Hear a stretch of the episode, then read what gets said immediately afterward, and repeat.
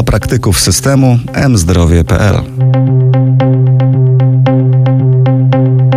Dzień dobry Państwu, kolejny podcast M-Zdrowie. Gościem dzisiejszej audycji jest wiceminister zdrowia pan Waldemar Kraska. Panie ministrze, co się dzieje na SORach? W kampanii wyborczej SORy były takim dosyć gorącym tematem. Były różne propozycje związane z usprawnieniem sytuacji na szpitalnych oddziałach ratunkowych. Sprawa teraz jakoś jest przyciszona. Czy to znaczy, że nic się nie dzieje? Czy to znaczy, że ten program Top SOR, który właściwie chyba y, został y, zamrożony, będzie zastąpiony jakimś nowym rozwiązaniem? Znaczy okres wyborczy na pewno y powoduje to, że pewne tematy są bardzo e, przez media podnoszone. Tematy szpitalnych oddziałów ratunkowych są tematami, które dotyczą wielu Polaków, bo wielu Polaków skorzysta z tej formy e, pomocy medycznej, aczkolwiek my to propagujemy, aby skorzystać ze szpitalnego oddziału ratunkowego tylko w tych sytuacjach, kiedy jest to najbardziej konieczne, gdyż jest wiele miejsc, gdzie można tą pomoc uzyskać. Myślę, że temat szpitalnych oddziałów ratunkowych ucichł też z tego powodu, że zostało zwiększone finansowanie szpitalnych oddziałów ratunkowych. My w czasie kadencji ubiegłej zwiększyliśmy o ponad 54% finansowanie szpitalnych oddziałów ratunkowych, czyli o ponad połowę. Więc myślę, że to dla świadczeniodawców, którzy prowadzą takie oddziały, dało duży aspekt do tego, żeby działalność tych szpitalnych oddziałów ratunkowych odpowiednio do, dofinansować i żeby ta opieka dla, nad e, pacjentami była zdecydowanie lepsza. A tam tylko o pieniądze chodzi, czy o rozwiązania organizacyjne? Mm, oprócz pieniędzy oczywiście, bo bez pieniędzy pewne rzeczy się nie da wdrożyć. Mm, to, co planujemy, tak zwany ten top SOR, nazwa może troszkę jest myląca, ale to chodzi o tryb obsługi pacjenta. E, jest to program, który chcemy wdrożyć Mieliśmy nadzieję, że zrobimy to jeszcze w tym roku, ale procedura przetargowa była tak niekorzystna dla nas, że musieliśmy ten przetarg niestety y, unieważnić.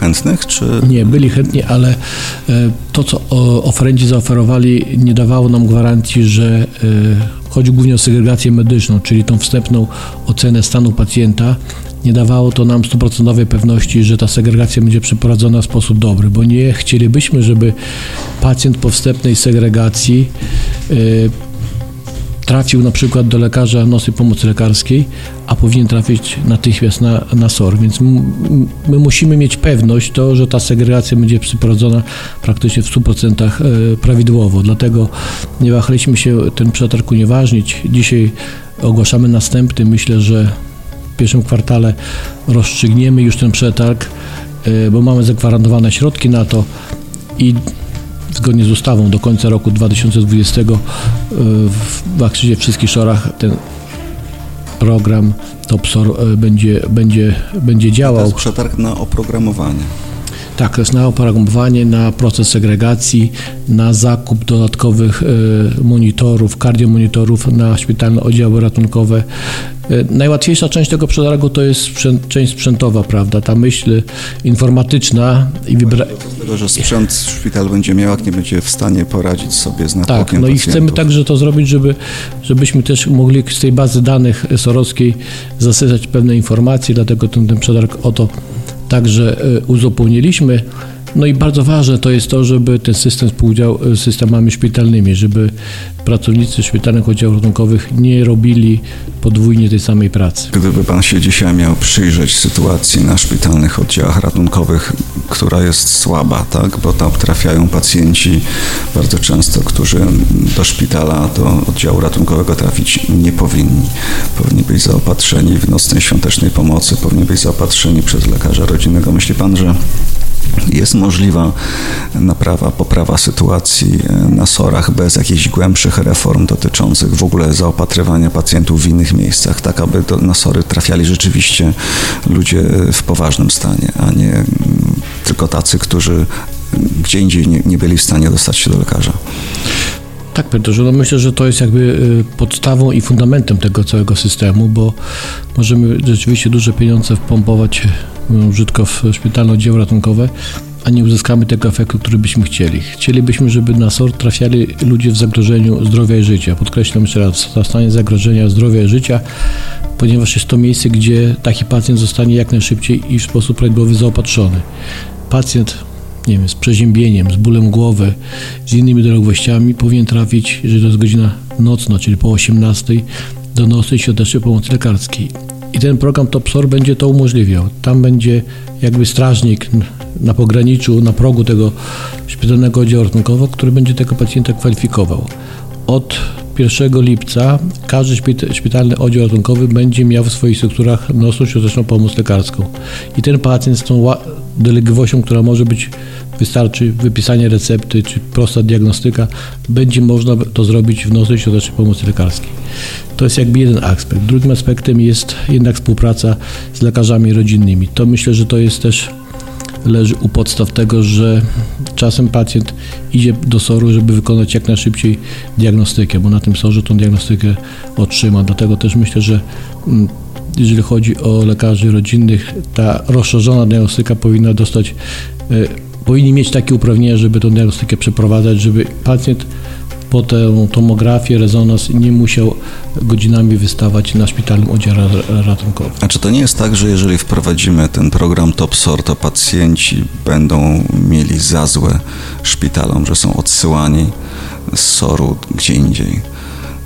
E, pamiętam, że jak to powiedziałem, e, od 1 lipca e, przy strukturach szpitalnego oddziału będzie nocna świąteczna pomoc, czyli będzie w tym samym budynku. Ta, takie jest założenie, że pacjent nie będzie, prawda, musiał jechać na drugi koniec miasta, tylko będzie praktycznie kilkanaście metrów dalej miał tą pomoc, więc to będzie tylko jakby przekierowanie, prawda? To nie, nie będzie odsyłanie. A to tak będzie, że każdy szpital, który jest w sieci, będzie musiał prowadzić zarówno SORy, jak i nocną świąteczną czy, pomoc lekarską, nie, czy też... Nie, to, to, to, to nie kogo będzie to... Mhm. Jeżeli mamy w swoich strukturach e, szpitalnych ratunkowych, będziemy musieli posiadać także tak zwany NPL, czyli nocną świąteczną pomoc lekarską. A niech pan powie, jeżeli chodzi o teraz o drugą sprawę związaną z ratownictwem i ze, ze szpitalem, Czy to nie jest tak, że dzisiaj y, to obciążenie SOR-ów i obciążenie szpitali wynika właśnie z tego, że pacjenci są pewni, że jak tam pojadą, to dostaną opiekę, że rzeczywiście ktoś im y, pomoże, że to y, niby jest problem na SOR-ach, ale to w gruncie rzeczy SOR to jest taki, SORy to, są tak, to jest taka kroplówka systemu, dzięki któremu jeszcze pacjenci nie muszą stać w kolejce, że mogą szybko trafić do lekarza. No znaczy, to może trudno powiedzieć, że to jest jakby ten wentyl bezpieczeństwa szpitalne oddziały ratunkowe dla całego systemu, ale myślę, że niejednokrotnie pacjenci nie wiedzą, gdzie się mają udać. Ten szpitalny oddział ratunkowy jest jakby w przestrzeni medialnej, funkcjonuje i pacjent wie, że tamtą pomoc otrzyma, ale nie zawsze pomoc w postaci wypisania antybiotyku musi uzyskiwać na szpitalnym oddziale ratunkowym. Dlatego będziemy starali się już rozwijamy kampanię medialną, żeby pacjentom po prostu pokazać, gdzie ma, ma się zgłosić z daną dolegliwością. Uruchomiona jest infolinia, gdzie pacjent może zadzwonić i dowiedzieć się, że tam, gdzie mieszka w okolicy, w tu i tu znajduje się e, ta pomoc, czy to e, lekarz rodzinny, czy, czy nocno-świąteczna pomoc i tam się powinien z tym udać. No, chcemy do jak najszerszych e, grup społecznych dotrzeć, żeby pacjenci po prostu nie, nie musieli, prawda, nie musieli kierować się tylko i wyłącznie do, do szpitalnego oddziału ratunkowego. Zajmuje się Pan ogólnie rzecz biorąc ratownictwem medycznym i zmianami w systemie. Czy może Pan powiedzieć e, w przyszłym roku 2020, jakie są plany wprowadzania jakichś zmian? E, tak, chcemy w przyszłym roku dokonać e, nowelizacji ustawy o Państwowym Ratownictwie Medycznym, ustawy, która została uchwalona w pierwotnej wersji w 2006 roku, czyli już, już dość długo, aczkolwiek uważam, że to jest jedna z lepszych ustaw, jeżeli chodzi o służbę zdrowia, bo rzeczywiście ona mm, przewartościowała pewne zachowania e, w ratownictwie medycznym i one są w dobrą stronę, ale jak każda ustawa no, wymaga, wymaga e, nowelizacji i razem ze środowiskiem ratowników medycznych, razem ze środowiskiem lekarzy medycyny ratunkowej pracujemy nad tą ustawą, mamy już wyznaczone pewne, pewne kierunki. Y, stoją przed nami wiele, wiele także pytań, czy ratownictwo medyczne, karetka pogotowia powinna posiadać w swojej strukturze lekarza, czy tylko powinny być ratownicy. A jak pan myśli? E, Panie no ja, oso- lekarz ja osobiście mówię, przed, przed, przed nominacją na, na, na to stanowisko w ministerstwie jeszcze dzień wcześniej miałem dyżur w karetce dokładnie, więc ja e, w tym roku obchodziłem 30-lecie swojej pracy e, w ratownictwie medycznym, ale oprócz tego jestem chirurgiem także. Więc myślę, że e, całkowicie wyrzucenie lekarzy z tego systemu byłoby błędem. Dlatego pracujemy na mm, takim, takim rozwiązaniem, kiedy ten lekarz by był pomocą dla oddziałów, czy też karetek, które znajdują się tylko i wyłącznie ra- ratownicy, w tych najbardziej ekstremalnych sytuacjach, kiedy mamy problem, którego czasem nie możemy rozwiązać, tak jak w wielu krajach Europy, na przykład system rendezvous, czyli po prostu do takiej karetki, w której są ratownicy, które zgłaszają pewien problem, dojeżdża lekarz, wsiada do tej karetki, ta karetka staje się, tak jak w tej chwili, karetką specjalistyczną i udziela im pomocy. Pracujemy nad tym systemem, myślę, że, że to będzie dość optymalne rozwiązanie, szczególnie, że no, borykamy się z problemami kadrowymi w tej chwili. E, Problem lekarzy nie tylko w Państwowym Ratownictwie Medycznym, także w lecznictwie szpitalnym i- jest dość duży. E, Nawet i zachęty finansowe nie są aż tak motywujące, żeby pracować w karetce, dlatego chcemy, chcemy Właśnie musimy ograniczyć ilość lekarzy w Państwowym Ratownictwie Medycznym, ponieważ ich nie ma. A ten projekt ustawy, o którym Pan mówi, jakie będą główne założenia, jakieś zmiany w stosunku do tego, co mamy dzisiaj? Oprócz tej kwestii lekarzy obecnych bądź nieobecnych w karetkach, jakie inne kwestie? No tak, żebyśmy chcieli, prawda, troszkę e, zmienić e, sposób finansowania, bo w tej chwili to się odbywa na zasadzie e, kontraktowania. Chcielibyśmy, żeby to mm, było przez wojewodę, który odpowiada za bezpieczeństwo swojego województwa. On układa plan zabezpieczenia zdrowotnego, więc on powinien ten proces przeprowadzać. Chcemy, żeby to było mm, na poziomie województwa, także od 2021 roku wchodzą skoncentrowane dyspozytornie medyczne, które będą w gestii właśnie także wojewodów. Faktycznie w każdym województwie będzie w tej chwili tylko jedna dyspozytoria medyczna, oprócz województwa śląskiego i mazowieckiego, gdzie będą dwie, bo tych, jeżeli chodzi o ludność, ich ludzi jest tam zdecydowanie więcej. Mam nadzieję, że to wszystko e, nam mm, zadziała. E, W tej chwili mamy dość dobry system informatyczny, który bardzo ułatwia pracę dyspozytorom. Dyspozytor w chwili przyjęcia tego wezwania wie skąd ten pacjent dzwoni, jaki jest jego numer telefonu, więc jeżeli nawet połączenie zostanie zerwane, ta karetka tam, tam jedzie w to miejsce, czyli, czyli pacjent nigdy nie, nie zostanie pozostawiony sam sobie. E, dysponowana jest też jakby nawet w sposób półautomatyczny, ta najbliższa karetka. System podpowiada dyspozytorowi medycznemu, którą karetkę ma wysłać, którą ma wolną, więc jest to naprawdę duże, duże ułatwienie i mm, przewidujemy także w następnych latach jakby unowocześnienie jeszcze tego systemu, żeby on był bardziej sprawny. Jeżeli na przykład dyspozytornia przyjmuje bardzo dużo wezwań, prawda, i następny telefon już nie może wejść, bo dyspozytorzy są zajęci, te połączenie jest przekierowane do innej dyspozytorni, która też ma możliwości, widzi gdzie ma tą karetkę i może tego, tą karetkę natychmiast zadysponować. Czyli nie ma czegoś takiego, że pacjent się nie może dodzwonić do, do dyspozytorni medycznej. E, i Ta ustawa w przyszłym roku wejdzie w życie, jak Pan przewiduje? Znaczy to jest, chcemy przeprowadzić dość dużą nowelizację i mam taką nadzieję, że, że to przyszły rok będzie, pewnie końcówka e, przyszłego roku będzie już jakby finałem. To jeszcze spytam o tę ustawę o zawodzie ratownika i o samorządzie ratowników. E, Kilka dni temu trafiła do konsultacji społecznych. Też jest szansa, że w przyszłym roku zostanie uchwalona? Tak, tak, ja myślę, że tak, bo rzeczywiście samorząd ratowników medycznych bardzo czeka na tę ustawę. Wielu, wiele zawodów mają, mają ma, ma, ma swój samorząd, ma, mają ustawę o zawodzie e, lekarza, e, przepraszam, ratownika medycznego. Ustawa oprócz tych przywilejów także nakłada pewne obowiązki, więc jakby e, uporządkowuje nam, nam ten system.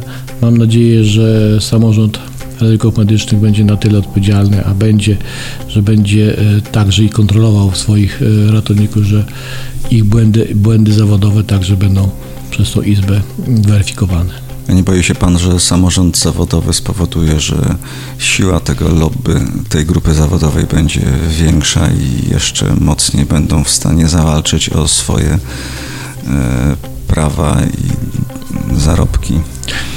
Że no i coś za. Od momentu objęcia, czyli od 1 sierpnia, bo od 1 sierpnia jestem, więc miałem kilka spotkań e, z Komitetem Protestacyjnym, bo taki, taki był e, okres wyborczy, no sprzyjał takim, takim spotkaniom, ale nie ukrywam, że bardzo mi się dobrze z nimi rozmawia, ponieważ ja no tą bra branżę, mówiąc brzydko, znam od podszewki, więc rozmawiamy bardzo w sposób, branży, sposób konkretny i merytoryczny, dlatego e, myślę, że nie spowoduje to jakiś, prawda, no mam nadzieję, że tych pieniędzy dla ratownictwa medycznego będzie coraz więcej. Pragnę podkreślić, że mm, na karetki tych pieniędzy od 9 lat nie była zwiększona pula, więc w tej chwili jesteśmy także w trakcie dość intensywnych rozmów z ministrem finansów, aby troszeczkę z tego worka ucznąć właśnie do ratownictwa medycznego. Bo ja jeszcze mogę powiedzieć taką no, może banalną rzecz, ale każdy z nas, ja, ja jako człowiek, no, możemy sobie wybrać szpital, w którym chcemy się leczyć. Tego chirurga, który będzie nas operował, tego lekarza rodzinnego, który będzie nas na co dzień prowadził.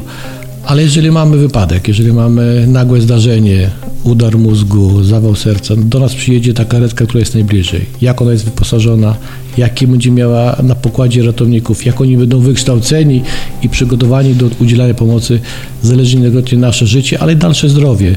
Bo pewnych procesów, jeżeli się nie rozpocznie tej, tego leczenia od dobrego w karetce, potem najlepszy szpital już pewnych rzeczy nie odwróci. Dlatego zawsze powtarzam swoim kolegom parlamentarzystom, pamiętajcie, że ratownictwo medyczne to jest jakby tym pierwszym etapem wkraczania w czasem w tą taką no, traumę, taką, którą czasem doznajemy w czasie tych nagłych zdarzeń, ale od tego, jaka to będzie karetka, jacy będą ratownicy, niekiedy zależy nasza, naszych bliskich Polaków przyszłość, co będzie dalej.